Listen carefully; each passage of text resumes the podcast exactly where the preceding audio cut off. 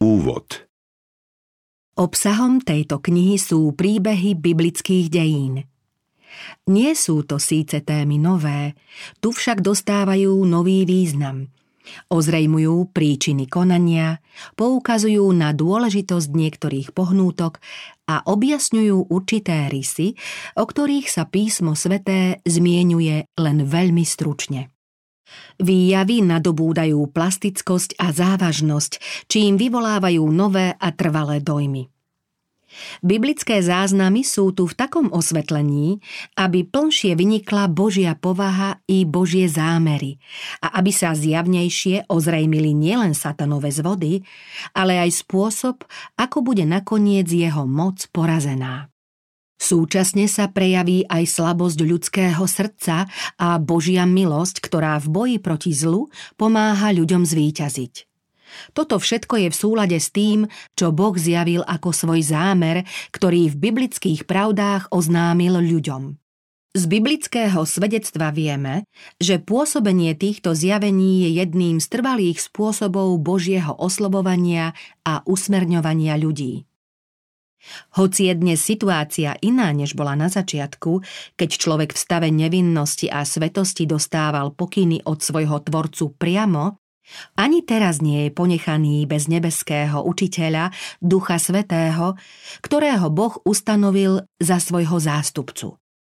Prednosťou Kristových nasledovníkov je podľa Apoštola Pavla určité božské osvietenie.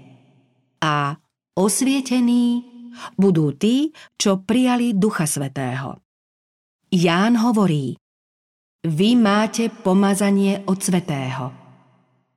Kristus pri svojom odchode slúbil učeníkom, že im zošle Ducha Svetého, ktorý ich bude potešovať a uvádzať do plnej pravdy.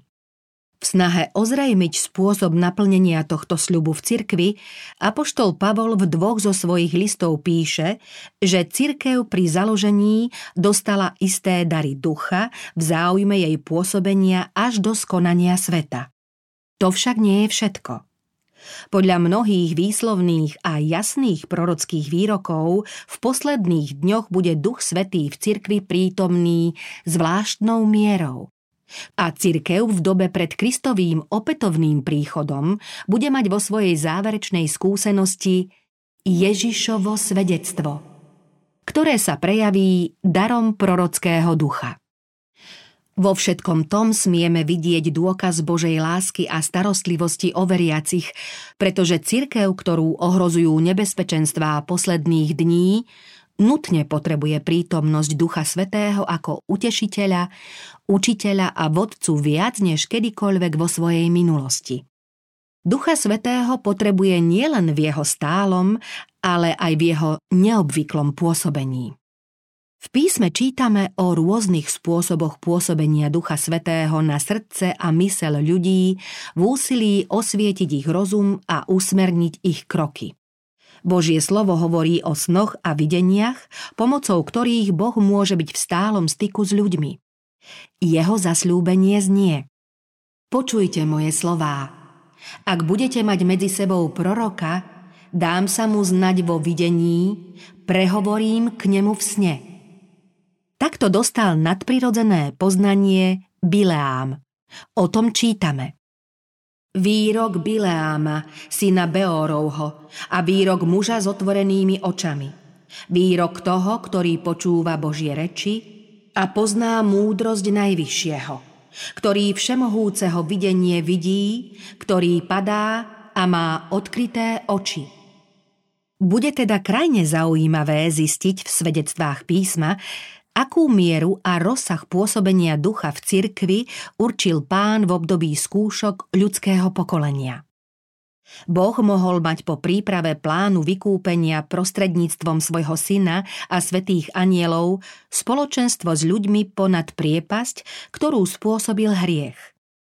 Niekedy hovoril s nimi tvárou v tvár, ako napríklad s Mojžišom. Častejšie ich však oslovoval pomocou snov a videní. Svedectvá o takomto styku v rôznych obdobiach nachádzame v celom písme. Keď Enoch, siedmy po Adamovi, videl prorockým duchom Kristov návrat v moci a sláve, zvolal. Prichádza pán s desať tisícami svojich svetých. Pod vedením Ducha Svetého prehovorili ľudia poslaní od Boha. Aj keď sa zdá, že pôsobenie prorockého daru časom v dôsledku duchovného úpadku národa takmer celkom vymizlo, predsa sa s ním stretávame vo všetkých kritických situáciách dejín cirkvy, ako aj v časoch predznamenávajúcich výmenu jednej epochy za druhú. Pred Kristovým prvým príchodom prorokoval v moci Ducha Svetého otec Jána Krstiteľa – Simeonovi bolo zjavené, že nezomrie, kým neuzrie pána. A keď Ježišovi rodičia priniesli dieťa na obriezku do chrámu, z vnuknutia ducha prišiel ta aj Simeon. Vzal dieťa do náručia, žehnal ho a vyslovil o ňom prorockú predpoveď. Prorocky tam vtedy o ňom hovorila aj prítomná prorokyňa Anna pred všetkými, čo v Jeruzaleme očakávali vykúpenie.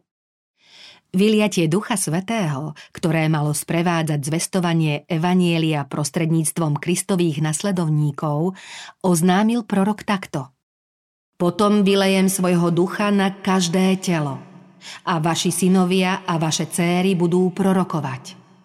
Vaši starci budú mávať sny, vaši mládenci budú výdať videnia. Aj na otrokov a otrokyne vylejem v tých dňoch svojho ducha – a dám znamenia na nebi i na zemi, krv, oheň a stĺpy dymu. Slnko sa zmení na tmu a mesiac na krv, prv ako príde veľký a hrozný deň hospodinov. Toto proroctvo zopakoval Peter vo svojej turíčnej zvesti, keď objasňoval obdivuhodný výjav, ktorý sa vtedy udial. Na každom z učeníkov plných Ducha Svetého sa jednotlivo objavili plamenné jazyky a učeníci začali hovoriť inými jazykmi. Posmešné obvinenie, že sa opili mladým vínom, Peter vyvrátil slovami. Títo nie sú opití, ako si myslíte. Veď je len 9 hodín ráno. Ale toto je to, čo povedal prorok Joel – potom cituje v podstate Joelovo proroctvo, len namiesto slova potom uvádza slová v posledných dňoch. Veta teda znie. V posledných dňoch, hovorí Boh, vylejem zo svojho ducha na každé telo. Je zrejmé, že v ten deň sa začala naplňať len tá časť proroctva, ktorá sa týkala vyliatia Ducha Svetého – Neboli tam totiž starci, ktorí by mali sny, ani mládenci, ktorí by mali videnie. Zázračne sa neprejavila krv či oheň, ani dymové stĺpy, ani slnko sa vtedy nezatmelo a mesiac nebol krvavý. To však, čoho boli svetkami, bolo predsa len naplnením Joelovho proroctva – Takisto je zrejmé, že časť proroctva o vyliatí Ducha Svetého sa týmto jedným prejavom nevyčerpala, pretože proroctvo sa týka všetkých dní od vtedy až do príchodu Veľkého dňa pánovho. Na Turíce sa však naplnilo nielen Joelovo proroctvo, ale aj ďalšie proroctvá. Splnili sa slová samého Krista – vo svojom poslednom prejave k učeníkom pred ukrižovaním povedal Ja poprosím Otca a On vám dá iného tešiteľa, ducha pravdy. Ale tešiteľ, duch svetý, ktorého pošle Otec v mojom mene, naučí vás všetko. Keď príde On, duch pravdy, uvedie vás do plnej pravdy. Kristus po svojom zmrtvých vstaní učeníkom povedal – ja na vás zošlem, čo môj otec prislúbil. Preto zostaňte v meste, kým nebudete vystrojení mocou z výsosti. Učeníci boli teda na Turíce obdarení mocou z výsosti. No ako proroctvo Joelovo, ani Kristovo zasľúbenie sa neobmedzovalo len na túto udalosť. Keď Kristus učeníkov uistil, že bude s nimi po všetky dni až do skonania sveta, dal im vlastne to isté zasľúbenie len v inom znení. Marek hovorí, ako a kedy bol pán s nimi. Čítame, oni sa rozišli a všade kázali. Pán im pomáhal a ich slová potvrdzoval znameniami, ktoré ich sprevádzali. Peter na Turíce svedčil o väčšnom pôsobení ducha, čo ho boli svetkami. Keď obrátení Židia povedali apoštolom, čo máme robiť? Peter odpovedal, kajajte sa a nech sa dá každý z vás pokrstiť v mene Ježiša Krista na odpustenie svojich hriechov a dostanete dar Ducha Svetého. Veď to prislúbenie patrí vám a vašim deťom i všetkým, čo sú ďaleko. Všetkým, ktorých si povolal Pán, náš Boh. Niet pochýb, že tu je slúbené pôsobenie Ducha Svetého v cirkvi v jeho zvláštnych prejavoch až do konca času, kým len milosť bude pozývať ľudí, aby prijali dar Kristovej odpúšťajúcej lásky. Apoštol Pavol o 28 rokov neskôr v liste veriacim Korintianom o tom napísal. Nechcem, bratia, aby ste nevedeli o duchovných daroch. Pokladal za dôležité, aby to veriacim bolo jasné – keď vyložil, že duch je síce jeden, no prejavuje sa rozmanito, a keď objasnil jeho prejavy na príkladoch ľudského tela s jeho rozličnými údmi, názorne ukázal, ako je cirkev služobne vybavená darmi. Ako má telo rôzne údy a každý z nich plní svoje zvláštne poslanie, pričom všetky spolupracujú a tvoria súladný celok, tak aj Duch Svetý pôsobí v cirkvi rôznymi spôsobmi, aby bola dokonalým spoločenstvom veriacich. Pavol hovorí, v cirkvi Boh niektorých ustanovil poprvé za apoštolov, po druhé za prorokov, po tretie za učiteľov, potom sú zázraky, ďalej dary uzdravovať, pomáhať, viesť, dar rozličných jazykov. Tvrdenie, že Boh ustanovil v cirkvi apoštolov a tak ďalej, znamená viac než len oznámenie o možnosti poskytovať duchovné dary, ak sú preto priaznivé podmienky. Je to skôr náznak, že dary mali byť trvalou výbavou skutočnej duchovnej existencie cirkvy a že ak sa aktívne neprejavujú, cirkev sa podobá ľudskému telu s niektorými zmrzačenými či ochromenými údmi. Ak duchovné dary k výbave cirkvy patria, potom v nej majú zostávať, kým nebudú zrušené. V písme však nečítame, že by boli niekedy zrušené. O 5 rokov neskôr Pavol písal efeským veriacim o tých istých daroch s ich jasne vymedzeným poslaním, čím nepriamo naznačil, že dary musia pôsobiť, kým nesplnia svoj účel. Preto čítame. Do výšav vystúpil, so sebou vzal zajacov, ľuďom dal dary. On ustanovil niektorých za apoštolov, niektorých za prorokov, iných za evangelistov a iných za pastierov a učiteľov, aby pripravovali svetých na dielo služby, na budovanie Kristovho tela, kým nedospejeme všetci k jednote viery a poznania Božieho Syna, k zrelosti muža, k miere plného Kristovho veku. Túto predpokladanú jednotu cirkev apoštolskej doby nedosiahla. Čo skoro ju totiž začalo zatieňovať mračno veľkého duchovného odpadnutia. Niet pochýb, že cirkev vo svojom duchovnom úpadku Kristovú plnosť a jednotu viery dosiahnuť nemohla. Nedosiahne ju, kým posledné posolstvo milosti nezhromaždí ľudí žijúcich podľa Evanielia a očakávajúcich príchod syna človeka, ľudí zo všetkých kmeňov, národov, spoločenských tried i z každej bludnej organizácie. Ak cirkev bude niekedy skutočne potrebovať, aby ju duchovné dary posilnili v nádeji, aby ju viedli povzbudzovali a chránili, potom to bude práve v čase nebezpečenstiev posledných dní, keď skúsené sily zla budú môcť svojimi rafinovanými zvodmi zviesť pre svoje hanebné ciele aj vyvolených. Zvláštne posolstvá o vyliatí Ducha Svetého prichádzajú preto v pravý čas na pomoc cirkvi posledných dní. V kresťanskej literatúre sa však obvykle stretávame s názorom, že dary Ducha Svetého boli určené len pre obdobie apoštolov, kým neboli napísané evanieliá. Potom už dary neboli potrebné, cirkev sa mohla bez nich zaobísť. Apoštol Pavol pripomenul kresťanom svojej doby, že tajomstvo hriechu už pôsobí a že po jeho odchode prídu medzi nich draví vlci a nebudú šetriť stádo, ba že aj spomedzi nich povstanú takí, čo budú hovoriť prevrátene, aby učeníkov strhli za sebou. Nie je teda možné, aby dary určené cirkvi na záchranu pred podobným zlom práve vtedy prestali pôsobiť, ako by už splnili svoje poslanie. Ich prítomnosť by za podobných okolností bola oveľa potrebnejšia než za pôsobenia samých apoštolov. Ďalší výrok nachádzame v Pavlovom liste veriacim v Korinte, z ktorého je zrejmé, že obvyklé chápanie krátkodobého pôsobenia duchovných darov nemôže byť správne. Apoštol poukazuje na protiklad medzi súčasným dokonalým stavom a blaženým stavom nesmrteľnosti, ktorý kresťan nakoniec dosiahne.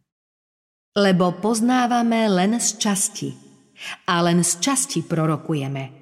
Ale keď príde to, čo je dokonalé, prestane, čo je len čiastočné.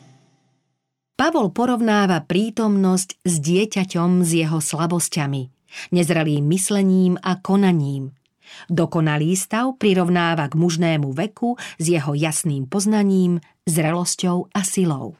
Duchovné dary spája s tým, čo je napriek svojej prítomnej nedokonalosti potrebné, čo sa však stane nepotrebným, len čo dosiahneme dokonalosť.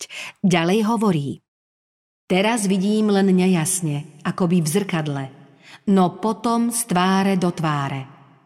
Teraz poznávam iba čiastočne – ale potom budem poznať tak, ako som aj ja poznaný.